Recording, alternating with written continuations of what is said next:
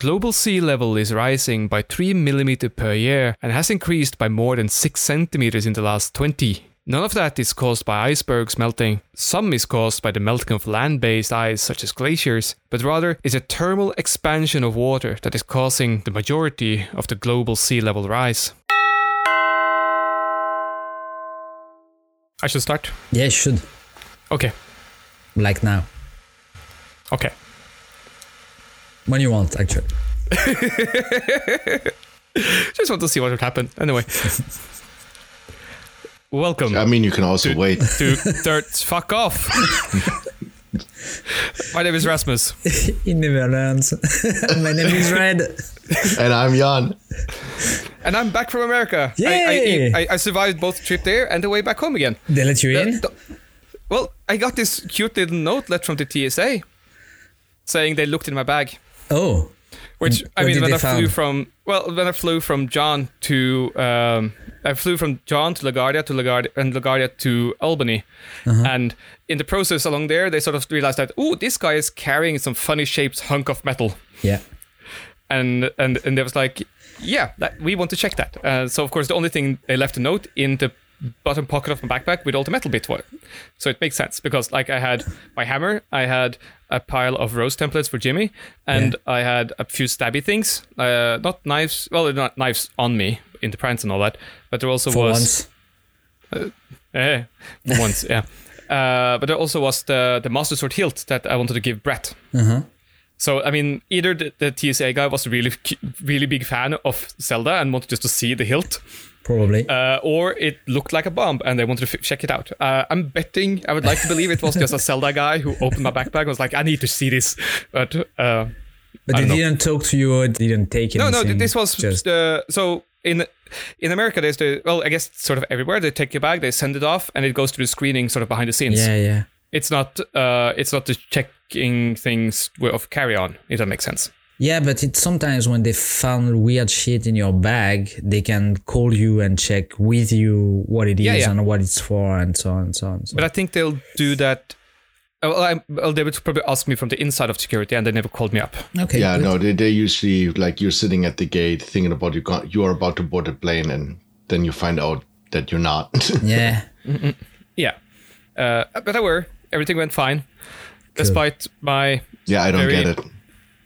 I mean, they don't know you in the US, so that's fine. But I, I Yet. like, Norway should have just like hold on. let me tell you how it went. just though. closed Let up the you how it border behind you, just going like, "Oh, it's gone, finally."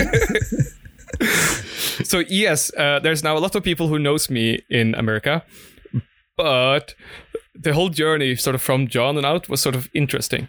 Or I mean, like since since the conversation with John, I mean, I, I left the day afterwards, and uh, John drove me to the airport. Like for once, there was no tra- no traffic, which was awkward because, uh, and I got through security there, which was also very very awkward, but very nice. Uh, and and then I I also I should back up a little bit in all of this, I never figured out how to get from the airport in Albany down to make Maker Camp, the Blackthorn Resort. Yeah. So I posted on Instagram, "Can someone give me a ride?" Yeah. and almost that. right away, uh, a, f- a guy just asked, "Yeah, I'm, I'm from Vermont." Uh, he, Tim Brown, which is one of my heroes of the weekend. There's there's four of them, and just wait for it. Okay. uh, th- Tim Brown, uh, fantastic guy from Vermont. He texted me and said, "Yeah, I'll, I'll be driving through Albany, but only Friday morning." And I'm like, "Okay, uh, I think that could work. Hold on." And as I was doing, having that thought and sending that message to him, Tony replies to me and saying, "Like, are you are you sure you're gonna be okay?" Tony Rouleau of Hillview Yeah, yeah. Metal, and I was like, "Maybe." Can I crash at your place tonight? And he was like, sure. I mean, he, he was going to offer to drive me from, Nice. uh, pick me up at the airport at uh, like uh, half past uh, 10 at night and drive me to the Blackthorn Resort and then go home again. Yeah. And I'm like, I appreciate that, but no need. Uh, I can just stay at your place, and Tim can pick me up at his place, Yeah. and we, I could ride with him. And I have no idea who Tim is or was before all this. Just random guy Yeah. who just saw my thing and just like, "We're Norwegian, yeah, sure, I can fit that in my car." Nice. So I Oh, that stayed sounds with, great. so I got the full like shop tour of Tony's place. and we ended up talking till stupid at night because like I was already knackered and he was pretty knackered and like really nice. Got to see all these toys and tools. We chatted for a bit and all that, and then got up next morning. Tim brought me to the Blackthorn Resort, uh, and like make your make your camp madness start happening right away. I showed up and I start walking. I figure out sort of where I'm supposed, where the blacksmith tent is supposed to be, and I just walk towards there, and I see Brett and Steve already manhandling shit out of the uh, Bob and I's truck uh, trailer thing, Yeah. and like. No, no hello, no big greetings, just fucking bastard, get to work. Which I guess is be. appropriate. yeah. And then I had to ask You Steve. were probably sort of- already like five hours late at that point. Uh, we, we, we- we took, I mean, it's 90 minutes drive or something from where Tony lives, north of Albany, and down to uh, down to the camp. Yeah. Uh, but I mean, I, I weren't really supposed to show up until later that day. I mean, nothing really happened on Friday. We did things, but not much. Uh, so I was kind of early. I would like to say that to my defense. Uh, but because I'm traveling and flying, I n- didn't bring a tent. I didn't bring a sleeping bag or like a padding to sleep on. So I ask Steve and I go, so You want to be big spoon or small spoon? almost. I mean, I, I was more like, so do you? I don't have a tent. Do you know someone who has a tent? And he was, he was like, you absolute asshole, and a few other words after that. Uh, and then I said, Grant Alexander, send him a message. He he said he brought one for me, but I don't need it. And Grant Alexander shows up, wonderful Canadian guy that I briefly talked. Chatted with like in the comments in places on the Full Suit Tools group, uh, but never really interacted with. And he just shows up and was like, "Yeah, I have a tent, I have a cooking stove, I have a sleeping pad, I have a sleeping bag for you." I was like, "Ooh, Nice, this is very this is going to be excellent." Yeah. Uh, then of course the first the first night was fi- fine, but the second night it dropped down to freezing temperatures at night. yeah, but it's which- nothing for you. so comfortable uh, yeah, temperatures in your case. I was really worried when I saw the forecast and like, oh, I'm gonna borrow a sleeping bag from someone else that's not made in Norway, but it was really nice, really warm and snuggly, which was fantastic. So they had like the third. Are you talking about a sleeping bag or sleeve? No comment. Okay. So that's the third guy who saved my bacon during that weekend. Uh, fast forward to the end of all of thing and having to go home, and I sort of start chatting with Brett and sort of like, okay, uh, he was going down to Jersey to visit his friend Alex, and we sort of realized, okay, we can take the train together. We sit down sort of really early, just after packing up all the blacksmithing stuff, and just figuring out, right, all the trains are full. Okay. And it, it's sort of like, okay, so how do we get down? And Trevor, the other guy who was working with uh, in the blacksmithing shop, doing all the teaching and all of that, he was he- the most like roady chill dude you can ever meet. Also with the most stupid humor ever. But he was like, oh, I'll, I'll, I'm going south. I can, I can take you. And the trains are full. And just next to us stood this ride. I mean, I tried to, I had checked before and that, yeah, go- there's the train going. Yeah, there's plenty of other people who can take me to like the nearest train station and all of that. But when the trains are full, that's kind of weird. Yeah. That that makes problems. And I was like, okay, big backup. I can run onto the train. I can stand in the hallway or something silly like that. I don't think they would toss me out. Although they might have done that in Germany, or, but I know they never would in Norway. So it's sort of hit or miss. Yeah. Worst case, I need a new flight. Uh, but Trevor just drove us down, and Brett uh, was sort of navigator, and of course, because of communications or the lack of, uh, we missed the exit to the airport twice. Because you did. Twice. No, I, I had nothing to do with it. This was Brett and Trevor trying to communicate, and Brett was going keep right instead of saying take off this exit, and Ah, he was pointing vividly, and Trevor was just looking ahead and not seeing the finger in the corner of the windshield. Yeah. So we, we we ended up driving around a couple of times around like uh the Nagarta, uh no uh, not LaGuardia, uh Newark Airport, something like that. Um, just to roll back a little bit because you're like already getting to the end of it. Yeah, I just For want to sum up the people who say my bacon because they deserve a shout out. Yeah. Okay. They do. then continue and I'm gonna ask my question afterwards. No, that this was it. I mean, Oh, okay. Brett- what what uh, is Maker Camp for people like me who like heard it, heard the name, but never got like a full description of it? Okay, I would say uh, it's I- what happens when you have Maker Central and you have only scouts organize it. except it's in America, so there's no time schedule that makes any sense to anyone. But there's Sounds- just sounds fun. a field of tents full of crafts, and then there's a field of tents full of sleeping people, and a few cabins in between, and all of that. I think that's the long way of, short way of saying it. That doesn't sound too bad. Yeah. No, it was brilliant. I also ended up meeting a fair amount of people who were scouts there, so it's like, yeah, that's kind of cool. I, because I usually only hear from it from like um or heard from it before from Brad, Steve, and you. So it's basically it's not just blacksmithing. No, no. Of course, that's where I hung out and helped out. And I mean, I weren't even technically allowed beforehand to help out because uh, Austin, the guy who organized it, said there's like th- there are enough people. We don't need another one. And I'm like, fuck you guys. I'm going to show up anyway, and I'm going to pay for my ticket. I'm going to help out anyway. so, so I did. Uh, but no, yeah, it's. Um, I think it's fair to describe it as a cross between a scout jamboree and a and Maker Central and a Maker Faire. It's like Makers Makers Woodstock. Kinda, yeah. We even uh, you had um, Keith Decent, a fellow named Johnny. I don't remember the last name of, and uh, Wesley Treat, who built a massive jackalope. Last year they built a dinosaur. This time Yeah. they built a massive, massive jackalope that they set fire to and burned down uh, at the last na- uh, late on Sunday. Nice. It looks So it- very cool. it, it was fantastic. Uh, and I mean, the, the tent setup there had everything from like Lincoln Electric doing small welding courses. There was uh, Andrea De Leon who did uh, glass blowing with people. There was a silversmith who I'd never got around to meet because I could have made my own small silver ring and sold that together, which would have been absolutely. That's one of the one things I really wanted to do, and I completely forgot to check in on it. Uh, I, the welding course I probably should have taken as well, but it's more like a taster thing. Just here, have a play, and something magical will, might happen. Uh, Jimmy had, uh, I think Dave Bauer and a couple of fellows do his printing, sh- miniature printing shop setup. Yeah. Uh, of course, Pat Lapp and Paul Jackman did his power carving lathe battle where they were trying to toss uh, shavings at each other. Uh, there was a, bl- a guys who did made bloomery steel during the weekend, which was absolutely brilliant. Yeah. Um, and and uh, I mean a whole lot more. There were electronics. There was sewing tent. There were TotalBoat was there, which I actually never talked to. That's one of the things I missed. There was the um, Steve Oh. Pellegrino, I think, was with like the big barbecue guys who like served up like ribs and ba- and hamburgers for lunch on Sunday for everyone. Nice. Uh, and I'm I know I'm missing things, but there was a lot. Like the Modern Forge was there and did things. I ended up talking talking a lot to the Coal Iron Forge because they were just next to the Have a Go blacksmithing tent with um, where I was hanging out, and it was it was a lot and it was great and it was fun.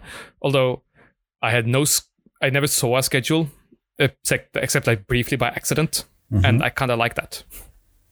So it's just like random stuff happening all the time at random spla- places uh, Yeah. throughout the camp, and just you go, you see, you do, and when you're yeah, done, and you can talk to professionals. And Yeah. I mean, uh, the camp is sort of structured so that you would only get a lot of benefit if you came there to do things. Mhm.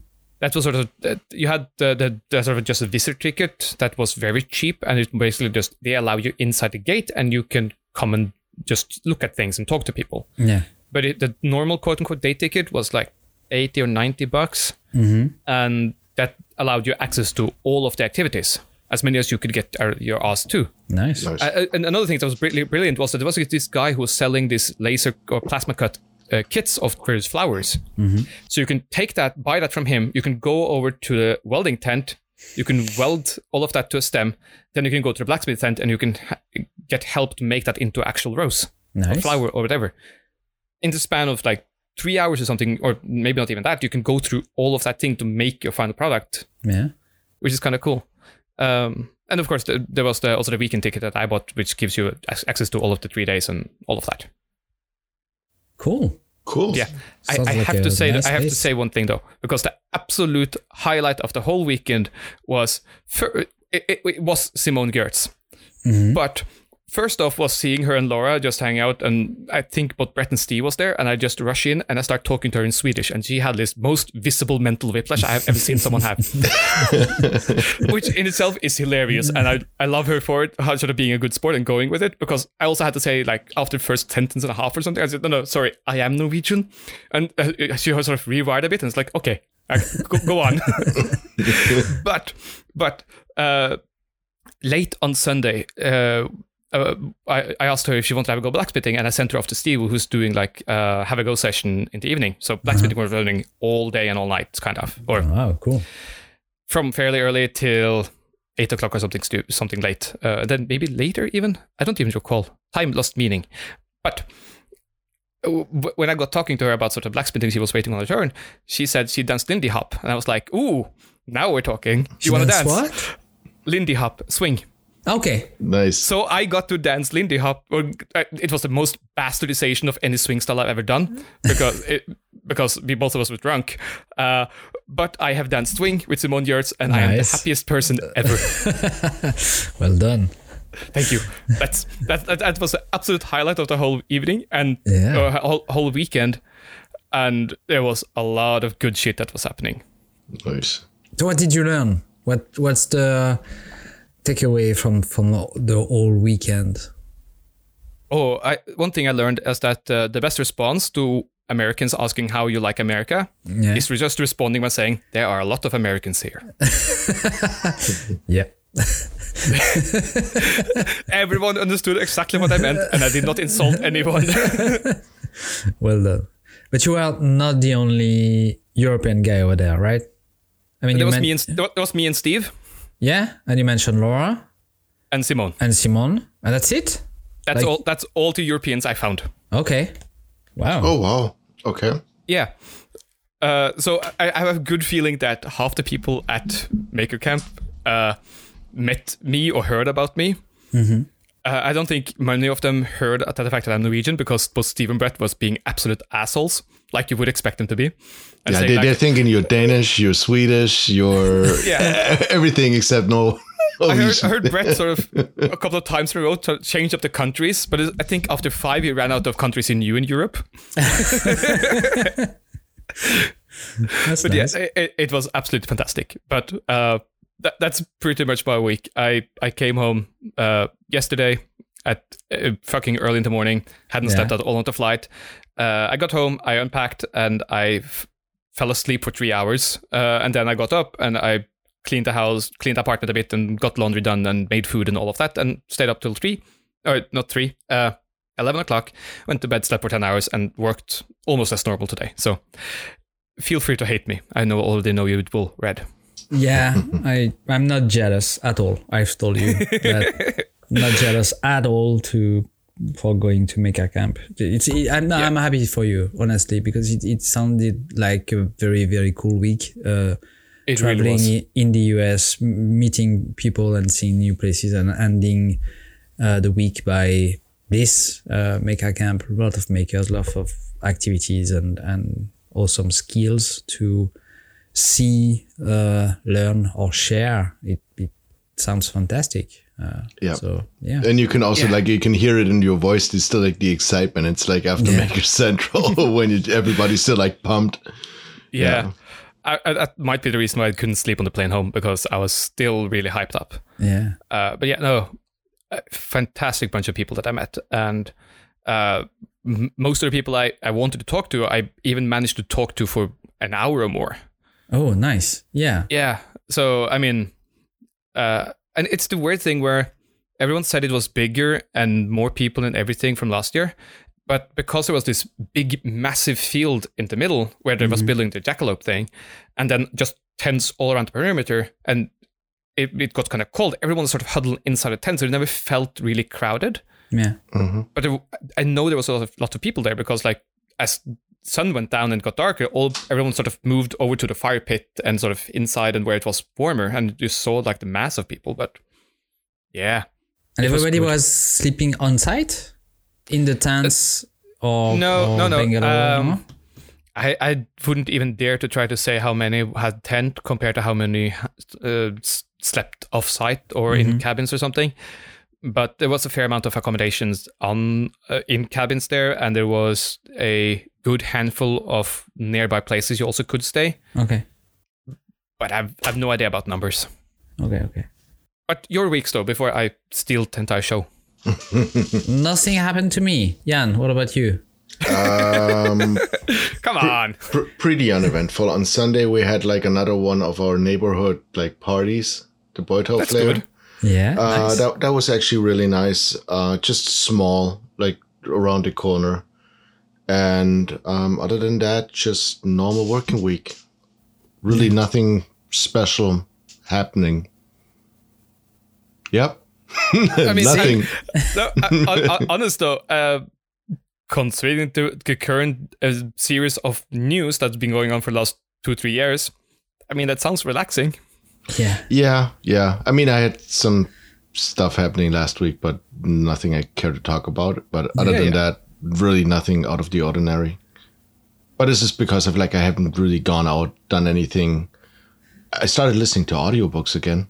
Nice. I give Yeah. I gave Audible a try because it has the two credits and sixty days without uh, like free um, experience thingy.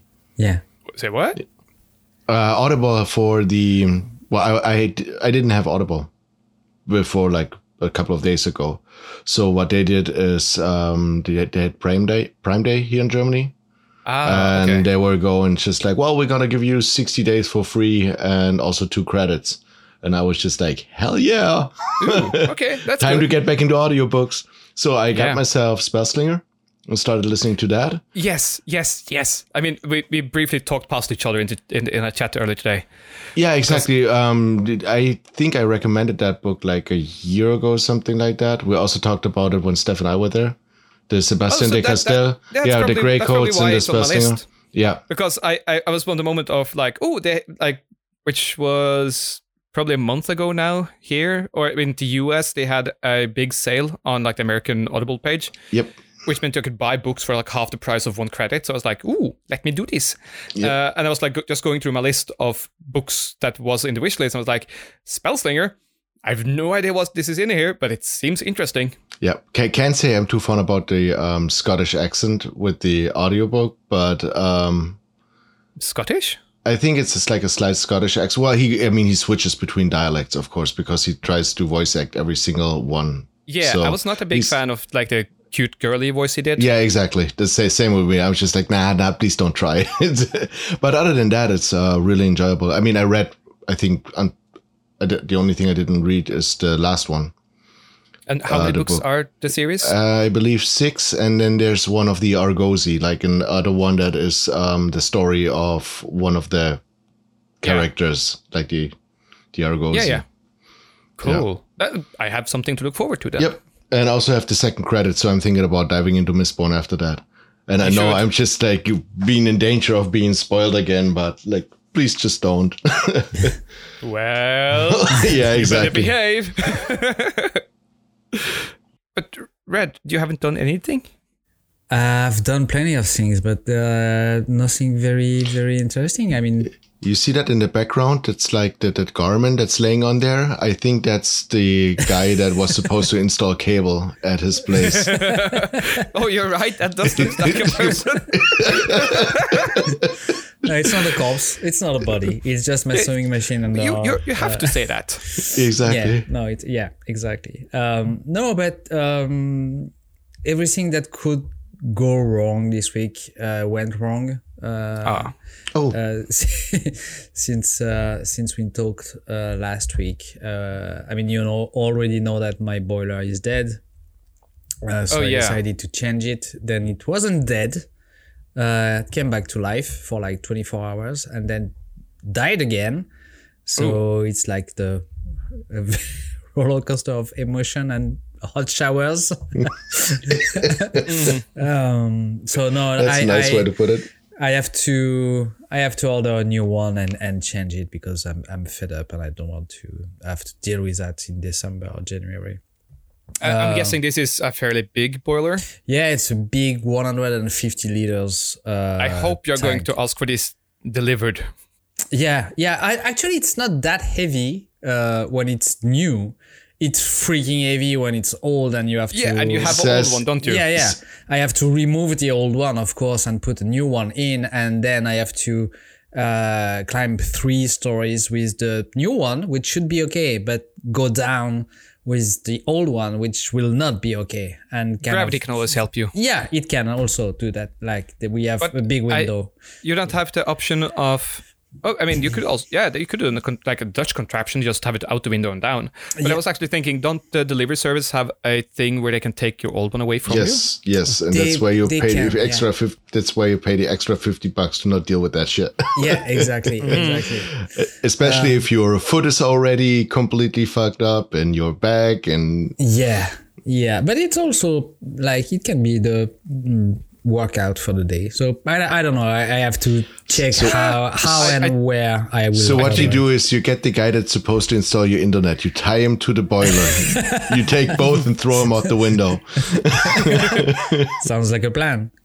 Um, so yeah, I, I- I'll see this week uh, because I have to do that. I also have to um, change something on my car. So uh, again, waiting for parts.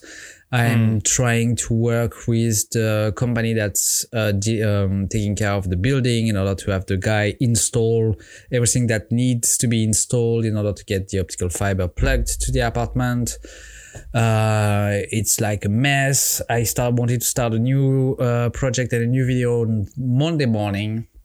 Printed the pattern started working on it and then i realized that the printed uh, the, the print was not at the right scale it was like smaller than it should have been uh, and as I don't have a printer at home, I had to wait like two days, you know, to get it reprinted at the right scale and start working on it in- again. So everything that, honestly, uh, all the small um, progress that I did last week uh, were ruined by what happened this week, and so I have to start all over again and, and reorganize myself and, and set priorities into uh, what I have to do because I, I mean nothing bad happens or nothing. It's just like a little bit No, it's just uh, frustrating. yeah it's frustrating but because you you you have so many ideas and you have the motivation and you you have to stop because it doesn't go your way or doesn't go as as planned so you have to switch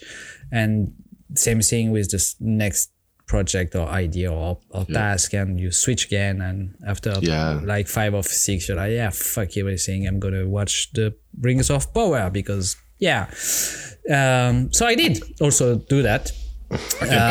I have not caught up with anything while I've been away. So no, I, won't- I, I won't say anything. I Yeah, won't say every anything. Everything. Uh, every time you try to cheer yourself up, you see that freaking Norwegian guy having a blast over in the US. Yeah, exactly. I was like, yeah, Say, no, my I'm phone is going jealous. off. Oh yeah, somebody uploaded a new story. You press on it and fuck you. No, I was, I was uh, genuinely happy, happy for you, and uh, Yeah. to see that you you were having fun over there. So many people and talented people and maker and activity and Yeah. and, and everything happening. But uh, as you said, uh, it, it it looked like Maker Central, but uh, more chill and more relaxed and with with no time. Like it, it looked like you could do everything but taking your time to talk to people do stuff not having to rush because there is someone talking on the stage or because there is this class starting in one hour or, or whatever. Um, so yeah it, it really looked interesting and and as soon as my banker says I can go, I, I'll try to join. Uh, and your and your wife, or is that the same person? uh, no, no, my real banker, like the guy Okay. in charge of, of my money.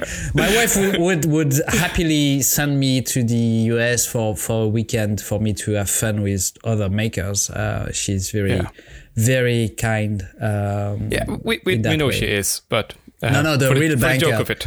Yeah, Yeah, yeah, no, the, the, the guy in charge, it's, it's a woman actually, but the, the woman in charge of my uh, accounts uh, is very nice. She's very nice lady, but I don't think she would agree that I just buy plane tickets like to go in the States, like right now. So I'm, I'm Yeah, working on it yeah. like for next year. I will see. So yeah, not, not, not, not much happened this week. Uh, honestly. It's just like a succession of setbacks. Um, but it's also nice to have setbacks because it makes you think again your project and, and, and take a look back or, or step What- back. What's to good? What's what's what's this? It sounds like a segue of sorts, and I have no idea what you're doing. Absolutely not. No, no. It's just like like the the the, the takeaway of my week. It's just like okay, it's a take, it's a setback. It it's not fun to have those, but um, for example, the, the the the project that I started on Monday morning, and when I realized that the the uh, pattern that I made like six months ago, it was ready. It was in my head, it, in my memory. It was already, and I could start the project right away printed the thing, assembled the pattern, and fuck, it was too short or too small or whatever. Uh, So I went back to the pattern, checked everything, and realized that actually it was not fully finished. It was like I, I had small details I could uh, add to the pattern to make it uh, better, easier, um, A and, little bit bigger. a little bit bigger, of course.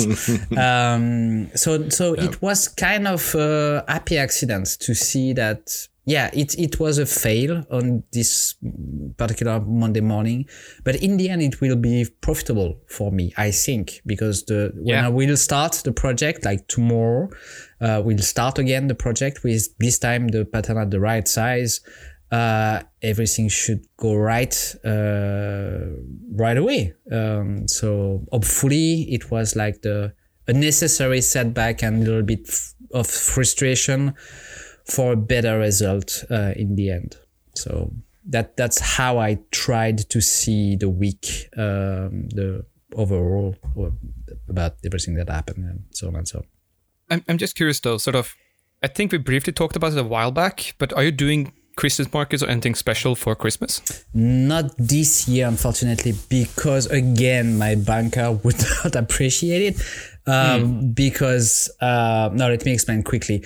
In order to be able, I'm I legally I'm allowed to go to markets and and rent a, a spot and sell my stuff for sure. But uh, in order to do that, um, I would prioritize uh, Renaissance fair, uh, uh, medieval fair, and all that kind of stuff where a guy selling a leather item would be noticed or welcome. Like it's not just the craftsman uh, market of the village next door, uh, because most of the time people go there to taste and buy food or wine or stuff that they could use on a daily basis. And what I make is not that kind of stuff. Yeah. Um, so I should I should probably do those those market like Renaissance Fair and so on and so on uh, because it's close to the theme uh, of my work like leather and a little bit of fantasy, a little bit of cosplay and a little bit of uh, video gamey geeky stuff. Yeah. Uh, but in order to do that, I would have to have a booth, and a booth costs money uh, because the wooden structure and the fabric and the advertisement that I, sh- I have to uh, put on the booth and so on and so on. And so it's it's money that I need to invest it uh, in in that I need to invest money in that kind of stuff, money that I don't have at the moment. So I, I mean, need yes, but you don't need to go full hog right away with every like doing what Ben made for uh, Haiti and Yeah. Whitehall Pottery. I mean, you could also just go and buy like the cheapest like kind of party tent, uh, like this marquee kind of thing Mm-hmm. you can find, and just bring a foldable table and like. I mean, this is what I can do right now, and just to sort of test the whole thing. Or go to one of the indoor ones. They have them too in the wintertime Yeah, where you yeah. actually uh, rent a table inside a hall. Um, I don't, I don't remember that in my area or in a driving distance there is a indoor Renaissance fair or or market of that kind. They are Okay. m- mostly outside around castles, like old castles or ruins of castles, uh, and it's all weekend and it's mainly outside and it's like either freaking cold or freaking hot. So what what you do is you got an old trench coat and you basically put hooks in it where you put your leather wears and you just like walk by. Just over oh, like you want to buy leather That's it a might idea. it might look pretty funny for the people standing behind you. Yeah. You like just opening up the trench coat and people are going, "Oh, this is nice." I mean, I like the um, idea a lot. ex- except, I mean, I think that's an absolutely a brilliant idea, especially if you were to do some kind of fetish market. Yeah, yeah, Yeah. yeah, yeah, for sure, for sure. no, but the idea of doing that, but uh, but like the coat would be a, a, a like a cosplay coat of Yeah. of a character with a mask Exactly. and like looking creepy and opening to. Oh, especially in those be so times, like nice, yeah. doing the whole uh, pandemic doctor thingy with the Yeah, like yeah, long nose and exactly. stuff like Yeah. that. Oh, That- with the that's head. a brilliant idea. I should totally do that. yeah. Uh, the, what are you waiting for? Uh, the next one, uh, the, the next big one is actually in September, and but it had been cancelled because of the pandemic, because of the um, all the rules and regulation that we had in France for the past two or three years. So I'm I'm waiting for the next one, and next one is is not in my area, uh, and it would be like Ah. a seven hour drive to go to the places where they happen a lot more than here compared to here. Uh, so it, it's it's um, something that I really need to consider, but I would also need to have uh, stuff to sell. So like a lot more uh, items uh, already done, prepared in order to to to be able to sell them over the weekend. Uh, if hopefully uh, people would buy it. So it's it's a it's a real organization compared to what I'm doing right now or at the moment uh, to earn money. Going to markets is is a complete different thing that I really need to get into and invest money into in order to make money. Um, we talked about that in the podcast probably a long time ago, but in order to make money, you have to invest money. If you don't do that, you don't have the tools, you don't have the uh, equipment uh, required in order to just sell your stuff, make your stuff, or sell Yeah. your stuff. So um, I see that as an investment uh, of time and money. Uh, obviously, I can start with a smaller booth, but I also have a pretty clear idea of the kind of booth that I want and the stuff that I want to sell in the booth uh, during these uh, fairs or festivals um, and and so yeah, it's um, it's it's been in the back of my head for a long time. It's it's it's planned. I will I will uh, do that. I will um, I will do that. But Yeah. for now, money is a little bit tight, so I have to prioritize. Uh, but sort of because of that, because money is tight, I Mm. think it would be a benefit for you to just aim a lot smaller and do more of those local ones just Probably, to get yeah. a feel for it. yeah, yeah, yeah. Because- yeah, yeah. By all means, you you could probably spend a whole year make products just to sell during summer Yeah. or doing this one thing in September or whenever. hmm But at the same time, I I think it would be a lot. Uh, at least for me here in Norway, the local markets are a lot better, even though it's more like a general just crafts and gather thing. Yeah. But it's the fact of connecting with the local community. Uh, if the local community in general is not your target audience, Mhm. then of course that doesn't matter as much. Um, But no, yeah, it could don't know. be. It could be. Um, I, I don't have experience about uh, markets and selling stuff on the market. What I see uh, is I see markets uh, as a customer. I see uh, markets as a spectator, some so to speak.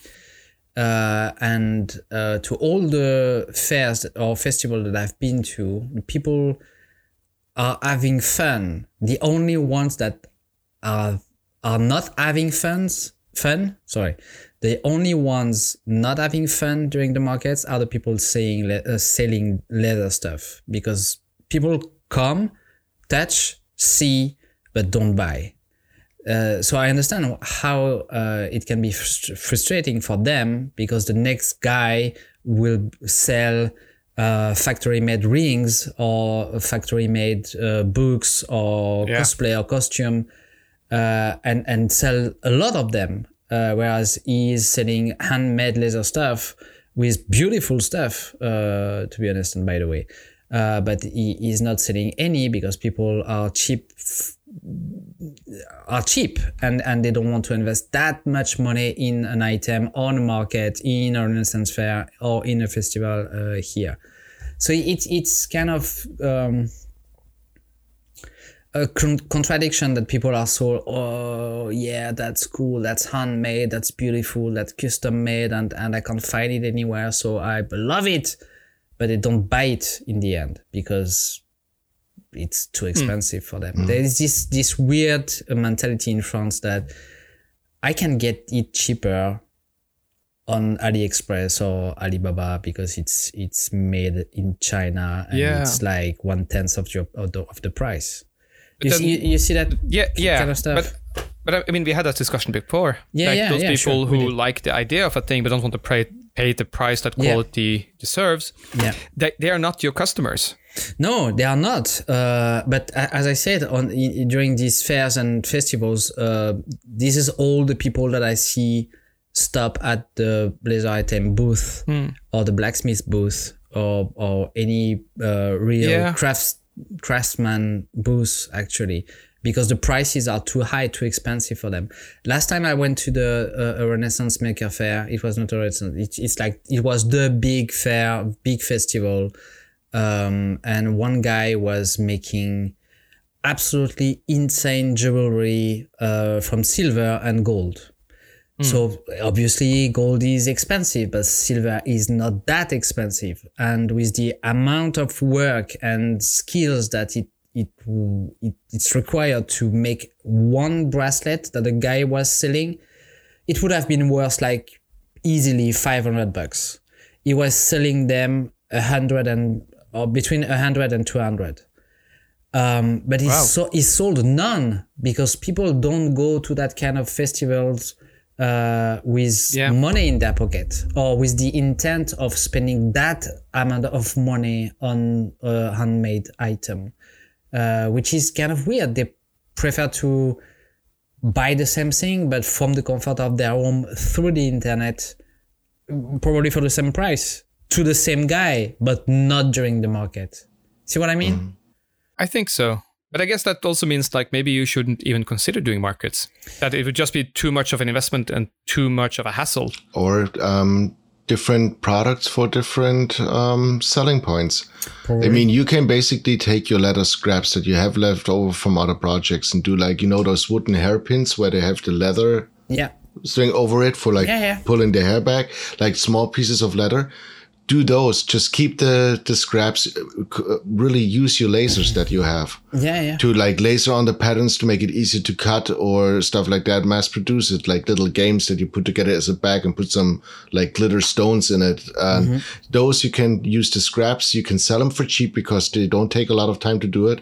You don't burn the sides of the leather for like half an hour or something like that because you really can just make one in about five minutes. Mm. And then you can offer it for the people that basically don't want to spend a big money on it and still make some money out of it.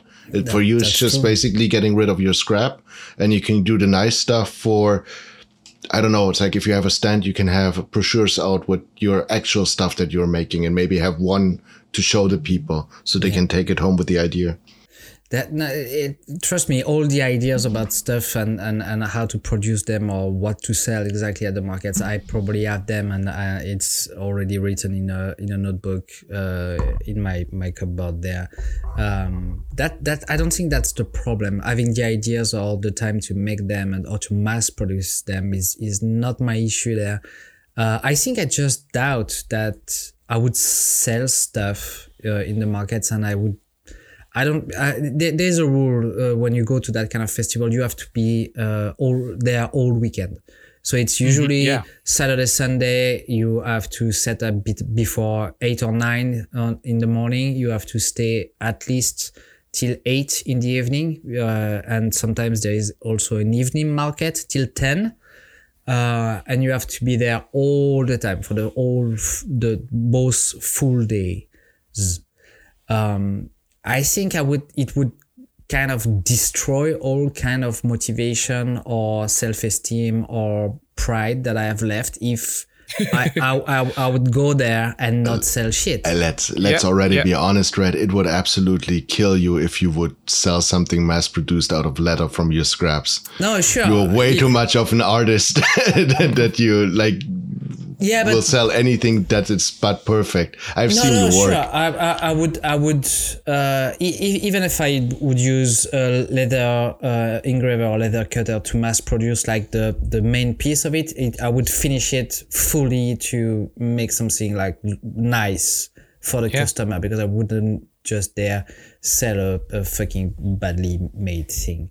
Um, but again, there, there is this this. Um, I mean, he, he- I've never done it, so I, I don't know. But Raz, you have much more experience uh, about about markets than than I do, obviously, uh, because you've done so much. Um, I just can imagine that me spending two days paying for two days to go there, because you have to pay to to be on the market, Yeah. obviously, and not sell anything. Like it, it would mean being away from my family, w- working my butt off for two full day spend money for the boost the ads, the place, uh, all the products that I would have made uh, prior to the market, and not sell shit, I would I would get completely uh, crushed by just the idea of Yeah, I, I completely understand you, that. How do you keep going after that? And and Well, I- probably I've, I, I, I've, sorry one last thing, and I, I will let you explain. But if if that would happen uh, as I just explained, I don't think I would I would um, keep on doing it after that. I I wouldn't find the motivation to just uh, keep going and and give it another try. Probably, which would be a mistake for sure. Uh, because I will say in Japanese, you fall seven times and you rise up a seven, uh, uh, eighth time. Yeah. Um, but yeah, I guess I guess that that's one of my fears, and that's why I haven't done it yet. So, how how, what do you think about that? I think it's a justifiable fear, but Mm-hmm. I think, I mean, I've never gone to a market and not sold anything. Okay, good. I have had bad markets. I have had markets early on where I just sold for a couple of hundreds, but I I never had a market where I didn't sell anything. So, I mean, yeah, technically speaking, it wasn't even worth my time in the beginning to go there.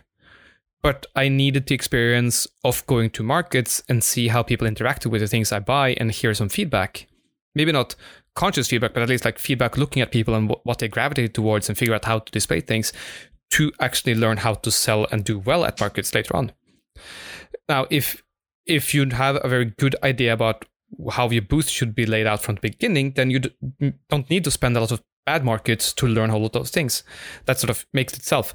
But I think in your case, the question is maybe more accurately just to say, do you need the money of going to markets? Do you need to spend the time to figure out how to earn money from markets? Mm-hmm. I mean, because if that question is sort of maybe or leaning towards no, then Yeah. don't do it. Don't bother with it. Then your business is more better, or then your time is more better spent continuing to doing the YouTube stuff, mm-hmm. continuing to do custom work, mm-hmm. instead of putting another thing on your plate that you don't really know how to deal with, combined with everything else. I totally agree. See, that's one of my contradiction though. Like I have something in me that says, yeah, you should give it a try at least just to see if you would sell in a market. Then, then make it under your own conditions. Sorry to interrupt you there. Like, don't do the one at on the Christmas market where you freeze your balls off for two days. Then do the one that you actually have fun with, like the one Yeah. in the summer that only goes for one day on the outside when the weather is good and you don't need a tent. No, yeah, you're right. That- uh, no, you're uh, absolutely sorry. right. Even better, though. Even better. Come to Maker Maker Camp next year. Bring a whole, bring an extra suitcase full of leather goods. Set up shop, help in the leatherworking things. Have all your shit for display and sell there. That's absolutely part of the experience. Bob Menard, who was doing the blacksmithing thing, he had a whole he had like uh, one table for tools and then one three meter long table or something silly, just with things for sale. Next year, I am honestly planning on going to Maker Camp with my with an extra bag full of roses to sell. Can can you go to the US in order to make money, like as a tourist, because you don't have a, Uh, a- any so- working visa? Would it be allowed? Uh, in theory, yes. Uh, Okay. Norway is a part of the ESTA program, which is a visa waiver thing, which basically says because you're from this country, you're coming here. Uh, you you don't, we don't care as long as you behave yourselves, basically. Okay, yeah, yeah. I need to double check and make sure all of that. But yeah, I would very much like to go to the US, bring just a just roses, even if it's just roses, and just bring that, have 30 of them, and try to sell them during Maker Camp. Yeah. Honestly, the way people were looking at things, interacting with things, and like Bob and Arn was not doing anything to sell them. People had to flag him down and hunt him down to buy things off him because they wanted it, and he did fairly o- uh, fairly okay. Yeah, he could have brought a lot more of some stuff and Yeah, yeah. uh, than other things, but like, yes. Uh, in addition to that, like, I still dream of building another master sword and make a YouTube video out of it. I Mm-hmm. dream of doing more silly things that I can just bring and have on display Mm-hmm. because I know people there will find it really, really cool because it's it's our crowd of people. It's not muggles, Yeah. at least not many of them. Yeah, yeah. So uh, honest, like if if your plate is already full, which by the sound of it over the last couple of months Yeah. it is, uh, then don't don't do any markets. Just come to some of these events and try to do that instead. That's a good point. I, I have to really understand that, that feeling of, well, you you should give it a try just because it it's maybe worth it. Um, just to have confirmation that it, it's for me or, or it's not for me. Like because I, Yeah. I, I have a good time when I'm good. I'm I go to fairs and, and festivals. And so do I, especially the medieval things. Yeah. I, I have a lot of fun at them. Also Yes. because I am allying with other people, so I don't have to sit at my booth all the time. I can walk around, I can interact with people. Yeah, that's that's also one of my problem. I don't want to bring my kid and wife over there and and have them sit at the booth all day just to keep an eye on the stuff that I am selling because I just need to take a cigarette break or just go for a, a wee or buy food. Uh, I, I, that's not the kind of weekend I want to give to my family. No, Um, uh, but I, yeah, I don't think your kid will enjoy it a lot. but I think don't also think your so. kid is old enough that you can actually just let him loose at some of these fairs. Uh, not yet. Okay, maybe, Uh, maybe, not, maybe not that's only country. Norway. yeah, yeah, not not not around here, especially Yeah. now because Yeah, yeah. I, okay. I don't know if you you know, but you've been away and there is a, a, a gas crisis and a, a Yeah. um, gasoline crisis, and people are stabbing each other just for fuel. Really? Uh, yeah, it's it's it's getting crazy around here just just because people are, Wow, are okay. not used to be queuing or waiting in order to get something that they want or need. So they are stabbing each other over uh, uh, over fuel just to be able to go to work in the morning. And fuck that that that's just insanity to me. But anyway, Yeah. uh, I wouldn't I wouldn't let my kid go loose. no, no. Uh, by, by uh, all in means, that kind of uh, m- maybe that takes another Yeah. three, four years or whatever. yeah, yeah. Um, I and a couple of knife fighting courses. Yeah, exactly. Well, I Maybe- can I can dress him up like like uh, um, yeah, just have him cosplayed, but with Yeah, a I mean, real we- we- knife we and, did- and sword and just like, yeah. Go play with the other kids. But we did talk about a while back, uh, I think on the podcast. Uh, oh, it could have been off. Like you, you wanted to have sort of this cosplay photo booth that people could come Yeah. up, dress up in, and have picture, pictures taken. exactly. Yeah. And then I, I, and I really think like if you just charge a f- like a five or ten euros a person for that picture, mm-hmm. I think that by itself will make the whole market worth it. And then you can show up your leather goods on the side, but all of that can be more on the exclusive end of things. Absolutely. That uh, it's- again, there's there is so many ideas that that I have, but, But you need a plan. it's not the plan. It's it's the trust in people that everything would go right. I don't. I have no idea how it, it, it is in Norway, but I think that you can just lay stuff on the table and just be sure that nobody will steal anything. well, Norway is probably going to be a lot better than France or Germany for that matter. Germany too, because Well, I I've- was really surprised in how people would just walk away from their booth when we were in Norway in Oslo mm-hmm. Yeah. and just leave everything back and nobody would touch it. Like y- y- you would have a like it's like a big clearance sale sign over in Germany, like Yeah. depending on the market, of course. But um, yeah, No, it, and uh, uh, even at Maker Camp now, uh, every everything that Bob and I was selling was on the table all night long.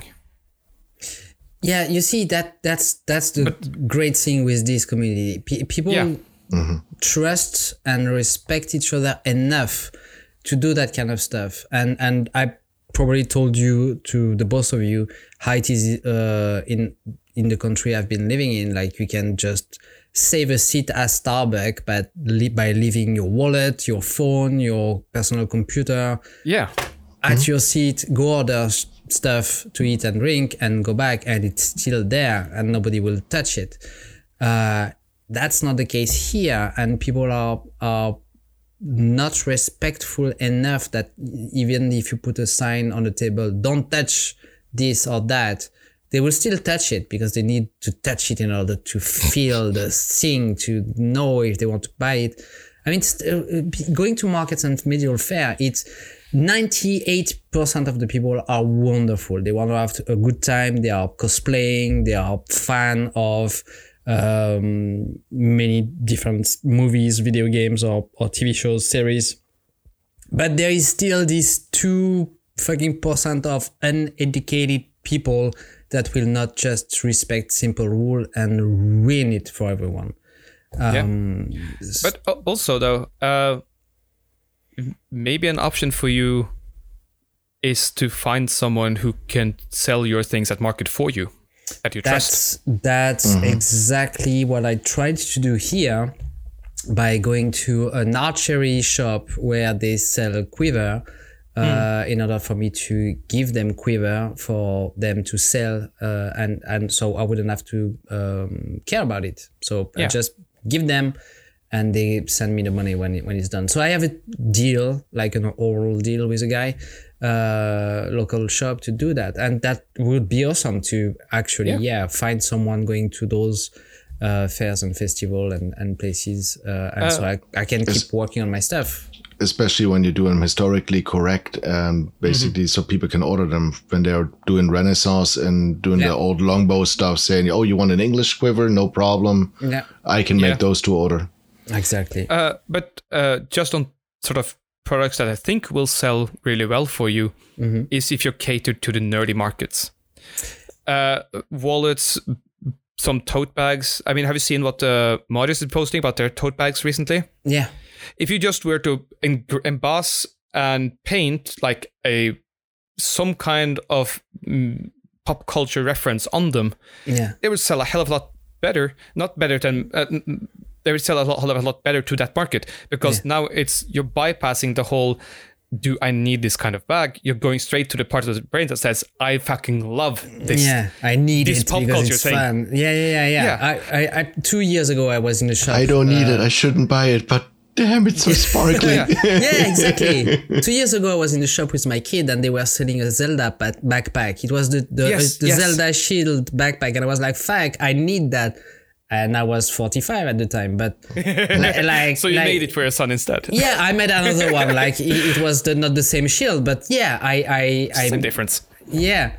Um, so I totally get that, and that's probably the direction I'm, I'm I'm gonna take now because I don't want to make I want to make fun stuff for me Hmm. and fun stuff for people. So, um, and I, I think there is a real market about about um, like geeky stuff, nerdy stuff. Yeah. That that something that talks to our childhood memories, but also to our taste and, and, and heart. Like that's the difference between I want a thing and I need a thing.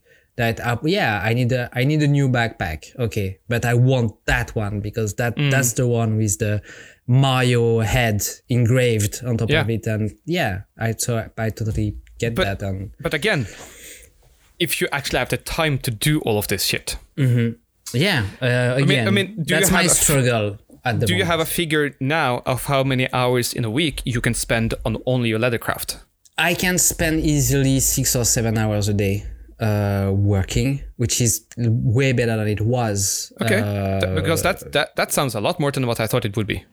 yeah, yeah, because because again, it, it was uh, it, it's way more than it was uh, not that long ago.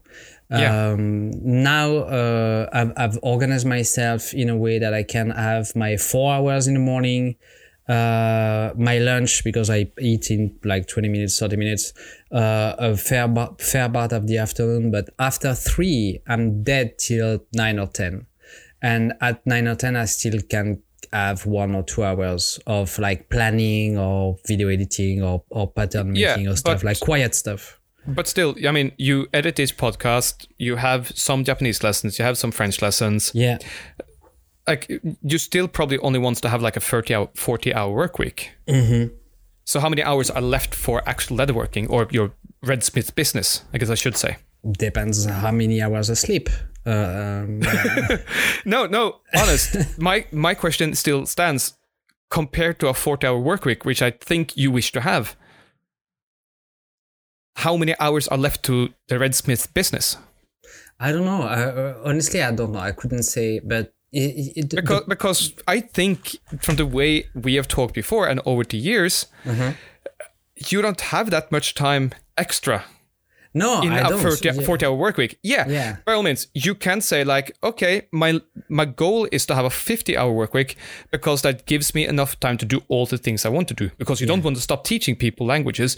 You need to st- to keep doing the YouTube stuff, and that eats up a certain amount of hours. Yeah, yeah, for sure. And then it's just administrative administrative no- nonsense, Mm. and then there's some time for leatherworking left, right? Yeah. yeah, yeah. So if you haven't even, I'm not saying you need to schedule this out, but Yeah. you need uh, to budget your time as well as your money. You are absolutely right, and that that's something I realized like three days ago. Like at the very beginning of the week on Monday when I started this project, I was like, okay, and now I'm I'm gonna work on my leather uh, craft from this time in the morning till this time in the afternoon because after that time I have to uh, fetch the kid at school, make him dinner, uh, bring him to the judo lesson, spend time with my wife, my kid in the evening. When they sleep, I can go back to work for one hour or two, and so on and so on. So it, I, I had that figured out, and then I realized that oh fuck, we don't have uh, hot water again, and and all the little stuff that adds up. Now working from home, I have this liberty of this um, capacity of dealing with that kind of shit right now. But it's also a very, very big trap uh, that I need to to learn how not to fall in, because yeah, you don't have running water or you don't have uh, a, a running uh, boiler. What other people do, they deal with that shit after work when when they have earned the money for the day or for the week. So I have to do exactly the same, keep a schedule, uh, being organized. And when my, let's say, eight hours of work is done for the day, deal with the laundry, deal with the groceries, deal with uh, fixing all the stuff that I need to fix in the apartment uh, yet. I haven't, I haven't done yet. Because that's how it should be and not the other way around. Like, um, dealing with that kind of stuff during the day, being exhausted at night, and and feeling guilty because I've done I have not done enough work for my business uh, during during the daytime. Yeah. But I mean, tho- again, that's exactly right.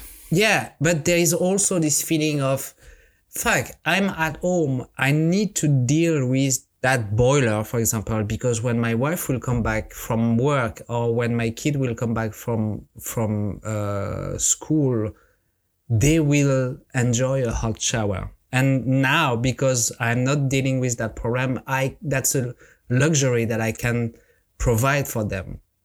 See what I mean? Yeah, That- yeah, yeah. And I, I completely agree. Uh, but it, it is still that managing act of, and I, I do the same thing. Like waking up in the morning, I, I usually spend two hours having breakfast and doing office work and other nonsense that sort of just needs to be done. Sometimes I, I spend all of those two hours preparing like a pasta sauce or something for dinner to the same day or Yeah. like other nonsense that doesn't require my business at all, but it frees off my evenings to have more fun. Yeah, exactly. And I, mm-hmm. I, I, yet I think the comparison is still the same. Like, if my car needs to be fixed right now, I will take care of that instead of going to work Yeah. because I also know I will need that car to keep on working. Exactly. And and in your case, yeah, if you fix that boiler while your wife is away, she can take care of the kid much easier and much more relaxed if she has had that hot shower, meaning you can still work in the evening. exactly. Yeah. And and of course it's also the whole benefit of like I'm doing this for someone else. I'm you're sort of sacrificing your Yeah, business yeah. a bit for them. But it I, I and I get all of that, but I think it is important that you have this kind of an habit of always doing some work on your business, no matter what to. shit is happening in your in your life. Yeah, Because- I try to. Sort Like, of just to keep the the, ball rolling and yeah, yeah. now, now that my uh, that, fuck, it's all about me today. Um, uh, now that my my sleeping cycles are, are way better than they used to be, uh, I wake up around seven seven thirty in the morning, so I Wow. I can start work. Yeah, Yeah, I'm completely that- that amazed when I'm at work and I'm answering like or I'm writing stuff and suddenly like Red is typing. I'm like, what? is he still awake? no, I, I- I'm already awake, which is which is which is weird for me because last time I, I woke up that early was a long time ago. Uh, but but well, you also look better. Yeah, I look better because I sleep better. Mm-hmm. I sleep Yeah. earlier and wake up earlier uh, than, than than I used to do. So the I and I feel much more energy in the morning, whereas uh, a few years back, like I, I felt like crap in the morning. I was always tired. I was unable to concentrate. Uh, it was very hard to work for me, and I was a more afternoon or evening person. now it's the other way around. Um, and I heard somewhere uh, probably two weeks ago that the the main task of your day should be done right after your breakfast. Like you wake up, you you take your breakfast, shower, you uh, dress up, and the first hour and a half are should be uh, your main task, what you have to do during the day that you absolutely need to accomplish, because that's where you are the most efficient, which is very new to me. I agree with that somehow, but that's very new to me. Usually that was something that I had to keep for the end of the day, because that was when I was most efficient. So it wasn't like, for example, changing a boiler was, was not even something that I would consider it uh, consider uh, doing at 11 or midnight because family is sleeping and neighbors are sleeping. But Yeah. now I can do it. I can do it at nine in the morning because everybody's awake or away for work. So that's something I can do. So th- there's this um, priority. The, the, we've talked about that again. Um, we've talked about that in a previous episode. But what's urgent? What's uh, not? Uh, what what do I have to do right now for me or for the business? And pr- yeah, prioritizing stuff, as you said, Raz, is absolutely um, crucial uh, in order to to have your business. But yeah, and how do you deal with that kind of stuff? You're away all day, and and I I think like uh, when you come back from a hard day of work or a week of work like last time, if you have shit to deal with in the apartment, you have a boiler to change, or you have a leak under the sink, or how would you take a day off? I think it, it sums up uh, to that. Would you take a day off work in order to sh- deal with that kind of shit, or do you think it's it's not worth it, and and you would deal it uh, during? No, I have a- I-? I have a huge backlog on stuff that I still have to do around the house. And a lot of stuff is depending on how much time they take on the weekend. But if it's something that's like broken on the house, um, I don't necessarily take a day off, but uh, that's just something I fight through. Like I get home from work directly, I throw my stuff in the corner and I directly start doing it while I'm still in the process of doing stuff. Like, or I'm still like basically my head's kind of still at work, but I have not slowed down yet by because I know the time I kick off my shoes and I sit down and it, Yeah. if it's just for like 10, 15 minutes and I switch on the computer or I just sit on the sofa, I know that it's not that I can't do it, but it's going to be harder. Yeah. So you it's it, for you it's better to just run into it right away instead of taking a break. because One could say one could say I focus on the problem. Well done.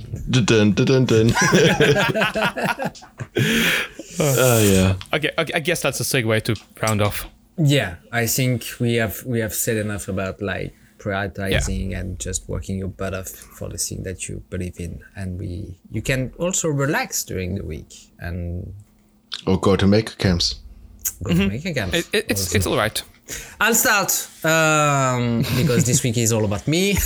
apparently, I'm sorry, guys. Um, No, I started off with Maker Camp. Um, that's fine. Uh, my focus of the week is uh, the Rings of Power on Amazon. Uh, I'm bringing that up because I did catch up with all the episodes that went out. Uh, there's only one left uh, to be out on Friday. Um, the reason I'm talking about it because I heard a lot of shit about that show on the internet, uh, Yeah. especially on TikTok. People complaining about the color of the skin of people, which is like fucking insane. That's always a stupid one. Yeah, uh, but but also uh, people complaining about the story, about how it's made, uh, what the story is, how it's been um, directed, and the, the creative choices around the show. Like for example, no, I can't, I, I, I can't say anything because you haven't watched it. But um, I haven't yet. No, not Uh, yet. My my uh, take on this is that you will never please everyone.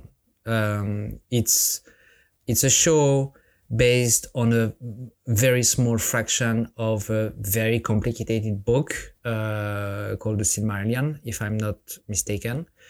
Um, sort of. I mean, it's uh, they don't have the rights to Silmarillion, Yeah, so they but to the story is yeah. kinda in Silmarillion yeah. ish. So they have they had to adapt it a little bit because of the right thing. They had to make a st- interesting story uh, from that book which is like as i said very complicated. It's it's the uh, the story of an era of this world which is like very long and a lot of stuff happens and you have to sum it sum it up a little bit to like nine or ten episodes for a tv show in order to appeal to people that know shit about that world or I've only seen like Peter Jackson's movies. And what Or even bothers worse, me, or even worse, just the Hobbit. or just the Hobbit, or, or nothing at all, or nothing Yeah. at all, or both. Anyway, uh, what bothers me is that people seem to not understand the difference between cinema and TV shows or series. Like the amount of money that is required for one cannot be the same amount of money that is required for uh, the other one. So is the production, so is the time, so is the uh, attention to details, and so on and so on.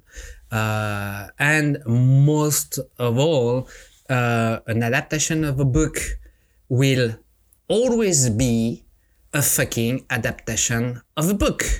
So what you had in your The head. The book will all, always be better. No, I'm just kidding. I'm just kidding. I'm just doing that to trigger you. Continue. the what you had in your head when you have read the book will never be the same thing that you will see on the screen. So as yeah, uh, Jan said it joke, uh, as a joke, but you may think that the book will is better because that all the images that you had was you made it up in your head in order to appeal to your imagination and appeal to you. Just accept the idea that the director of the show did the exact same thing and from that idea created a show that has been changed because of many many um, aspect of production that you have absolutely no idea of. And in the end i think that that show is a freaking good show it's wonderfully made. It's beautifully made. The landscape the actors the actresses they are all really good. Maybe but one but i won't tell who. Um, I'm, I'm very surprised because all of the shit that i've heard about the show were like okay it sounds really bad. And i watched it and i'm actually very surprised by the quality of the thing Yeah, uh, so Me too. I, I enjoyed it a lot. I recommend you to give it a try if you haven't yet. mm, forge your opinion about everything, but if you don't like it, you don't have to spit on it uh, in the internet. It, it doesn't bring anything to. Jan, are you watching it? No, Are you going to? Not necessarily. Okay, because then I, I another time when we both finished it, uh, read, I would love to hear your thoughts on it as someone Yeah. who's not really read Lord of the Rings or Yeah. any Tolkien stuff. No, I've tried like the first hundred pages of the Lord of the Rings, Yeah, and after hundred pages, they were still walking in the forest and stopping to have a shit and dinner, and so I was like, no, that's not for me. no, they stop for mushrooms. It's a big difference. Okay. Yeah, so both uh, dinner and shit. Yeah, okay. Um, no, no, but yeah, yeah. It's it's it's. I think it's a good show. You just have to give it a chance. I've with I watch it with an open mind, like you would Yeah. do for everything else you would watch on TV. Like, I mean, as, as I said earlier, it's it's it's uh, it's a fan fiction of the Silmarillion probably yeah. and one yeah. specific story from the Silmarillion. Uh, that being said, and as I, as I've also mentioned, I have not seen more than episode five at this point, but I would I'm really curious to see what tone they will end the series on, and what a season two, three, five would be like. Because Hopefully- I have plenty, have. I have plenty of seasons. ideas. I have plenty of ideas. uh, because I mean, it's called the Rings of Power, but I'm guessing it doesn't end with suddenly like, poof, here's all the rings. No, I don't think so. Uh, because a lot of shit is happening even with that. But um, yeah, no, I I have read all the Silmarillion. I know where they're supposed to end up in uh, uh, literally in a hundred years. uh, but there's a lot of things that's supposed to happen in between then. So yeah, Jan, you want to go next? Yeah, and I have three, but it's actually gonna be. I'm gonna keep it fairly I'm short. already focused on four people, so that's fine. Oh yeah, okay. um, so I'm gonna start with uh, just things I've been watching lately. First of all, um, and you mentioned him actually earlier, Paul Jackman, because he's an absolute ace. I love his is. humor, and he just released two new videos. So one is just a well, not just just, but his workshop renovation that's been he he been working on a long time, I believe. And the second one, Yeah. which is was absolutely fantastic, was kind of like a cover for his fireplace, where he like stained the wood in different colors, and it's I wouldn't Oh, say too simple of a project, but it's uh, for his type of work. It's kind of a simple project because it's home Yes. renovation. He also said he's going to make do more of those, but it's just fantastic. It's so much fun watching him. So that's the first one because I just thoroughly enjoyed those videos. Nice. Um, and the other one is a guy I've been watching lately. Uh, it's called uh, Ivan Mirinda or Mi- Miranda, Ivan Miranda. Um, and he is um, building a gigantic 3D printer. Oh, And um, for people who don't know him, he's what he basically does is he 3D prints stuff. He builds stuff out of 3D printed parts. So he did like an drivable tank out of um, 3D printed parts with the chains, with everything. Then he hooks it up to electric motors and goes through all that stuff. So it's it's fun watching that stuff and that that gi- gigantic 3D printer he's doing. So he can basically sit on the leveling bed Ooh. of that. that's a So one. that that's the size of it. Yeah. So I, I highly recommend that build series. I think he's on part four at the moment, where he's actually now doing the drives. Uh, and he hasn't even got to the point where he mounted the extruder yet. So I don't know what he's gonna use for that because that thing is ginormous. Like he, that thing is a heated bed. So Ooh. yeah, I'm I'm I'm excited for it. Exactly. And did I say three things? You Yeah. did. Damn it! I forgot the three thing. No, um, it's actually, and it's it, it's some, it, it's it's something I think I focused um before, and that one I recommended to you is actually the book Spellslinger from Sebastien de Castell, because Yeah. I've been I'm listening to the audiobook. The audiobook might not be everyone's favorite because some of the voices the the um he does are not my favorite. Just the way he like I don't know, giving Ferius like a southern accent and stuff like that. Like some of the characters, it's just. But this is like the thing, book and TV series. It's just not how I imagined it, Yeah. and some of the um, pronunciation is just bad on his on his on on the the readers or the. the Yeah. I, I, I like don't know how to explain it. I Yeah, no, like. I, I- really like the book, but some of the stuff he reads it, it sounds more like a child book just because of the way he pronounces stuff or the um, he acts the voices. Can you say it like that? His voice Uh, acting.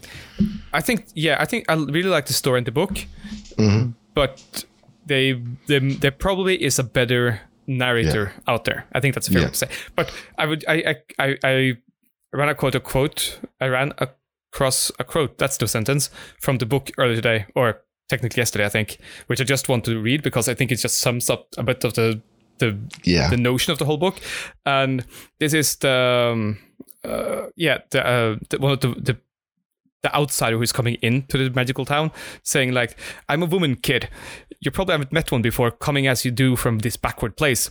But it's like a man, only smarter and with bigger balls. Nice yeah. and true. I, I think And that it- yes, I think that's just perfect. Yeah, and it's not a child book, but it's kind of like a youth book, you could say. I think, Young- young personally, adult, I think it's kind young nice. young adult, yeah. But it's so enjoyable to read, and it just gets better. Like even if you if you get a chance, read the first one, and Mm. if the first one you find interesting but not really good, read the second one because at that point you won't be able to like put the book away. You just start consuming the rest of the series. Wonderful. Right? Uh, mine is one of the fellas I met at uh, Maker Camp. Yeah. David de la Gardelle. American fella, despite the name. And apparently, he is also uh, my brother in spirit Okay. uh, on, on so many things. He is, I think he is in charge of marketing for uh, for Iron, no, Coal Iron Forge, the, uh, the presses they make. But he is in himself a fantastic bladesmith and an illustrator. And some of just the notebook sketches he has is absolutely fantastic. The most He eats impressive all the time. uh, I not as much as me, I think, but he's also a couple of years older than me, so there might Okay. be some. some he might have been past that point already. So he might be fully grown at that point. maybe, maybe. Uh, no, I mean, uh, yeah. Coal Iron had the booth or had the stand next to the forging area, so we were chatting a lot through the whole weekend and sort of discovering more and more things we were like equally fan about and eager about, and all, all of the things we we we connected on so many levels, basically. Uh, but as I said, he's a bl- brilliant bladesmith, and I think he is actually the one who made uh, Fingolfin's sword for the Rings of Power. Oh wow, okay. At least he posted about that a little while back, and I have not stalked his Instagram proper, but that's one of the things I've seen sort of happening in there. Nice. Uh, but as I said, his illustrating work is also brilliant. And one of the most impressive things he did was that Chris Cash at some point wanted to commission something of him and just grab this half burned plank and just say, hey, draw on this. And in the course of like 15 minutes conversation, he had just made this uh, dwarven blacksmith caricature of Chris Cash in this bit of burned wood. Nice. with Nice. colors and everything. I'll I'll bother him about posting a picture about it uh, by the time this is actually out. But yeah, no, he is. Uh, his Instagram is Cedar Lore. I should say that, and he's Yeah. brilliant. There will be links to all the things where you expect Yeah. them. Perfect. Fantastic. I think that sums it up. Is there any last little tidbits? Yes, I got something. Going back to freaking TikTok. What? So I've been talking about like the TikTok thing, or you guys like told me to like continue watching it and train the algorithm. Have you gone? Have you come past the boobies? Yes and no, um, but it really doesn't matter anymore because I figured out for myself, and I figured out why I don't like TikTok. Why I actually hate it with a passion. I hate the format. I hate those short bits thrown at you within like 30 seconds. It, there's nothing useful I take out of them and they, it's just brainless entertainment. It's not able, like most of the stuff people show is mm-hmm. not worth watching. It's just basically fillers that kill your time. And I know better stuff to do with my time than actually just watching that 30 second snippets. It's just the amount of videos that actually bring something to the table or give me something that makes me feel better afterwards while watching it is so diminishing that it's not worth it for me. Okay. And I might try to train the algorithm. Like I've been on and off of it for like the last couple of days, just giving it like five minutes or so, just going through. But I might give it another week, but it's just the whole format. It does nothing for me.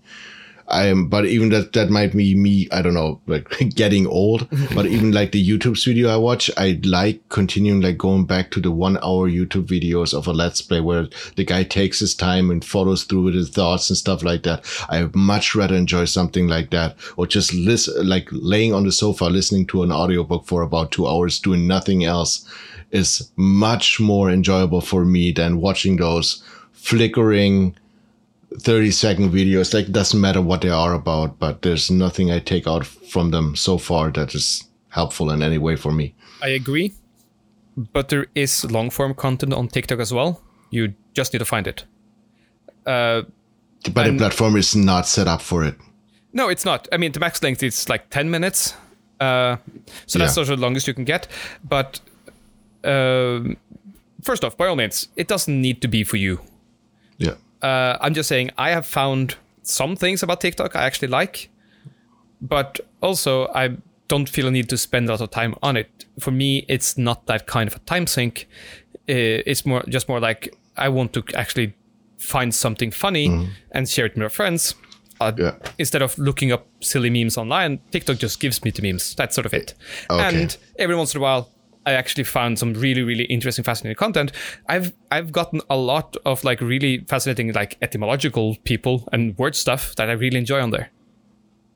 Yep. that just TikTok just thought thought like you might enjoy this. I mean, or we tried boobies. Here's something completely different. exactly i just i just thought at the end i give that little uh yanni's tiktok adventures yeah, yeah. Uh, But yeah, as I said, um, might not be for you. Uh, I, I guess that's somewhat what Red thinks as well. Yeah, absolutely. It doesn't have to be for you. You don't have to try harder than you want to try it. If it's not for you, it's not for you. That's it, and it's fun. Uh, as what I said, for me, it's like uh, fun, quick entertainment when I need it. Uh, but yeah, you have to also um, keep yourself from watching it uh, for hours and hours because it can be a, a, a time waster, um, kind of like easily. So yeah, Yeah. but five ten minutes a day can be fun. You can find interesting stuff. I like Neil Neil Tyson uh, deGrasse. I Neil think he's- deGrasse Tyson. Yeah. Neil deGrasse. Yeah, I had the uh, order mixed up. He has a lot of very interesting video uh, videos on TikTok. So that that's the kind of stuff that I, I also enjoy, and obviously boobies. the, the ddob daily dose of boobies Yeah. okay guys on, on that note, if you want to get hold note. of us, you can do that on Two Thirds Focused on any of the mostly social places. And you can also find us on patreon.com slash uh, slash two thirds focused if you'll spell it out. If you sort of think like Red deserves to go to America and things like that. Yep. If not, you think maybe I deserve to go to America, you can also find me there. But anyway. Uh, also, I'm at Rasmus Lewin and at lewensmed.no if you have some skills with the writing tongue. Uh, yeah, I guess that's it. Never mind. And you can find me at the Red Smith or Red Smith everywhere on the internet, more specifically at theredsmith.com. and you can find me at nerdinventor.com or yeah that's where all the socials are linked to so best landing platform Good stuff. Yep. Thank you for listening. Have a good week. thank you Bye bye. bye We said boobies a lot today.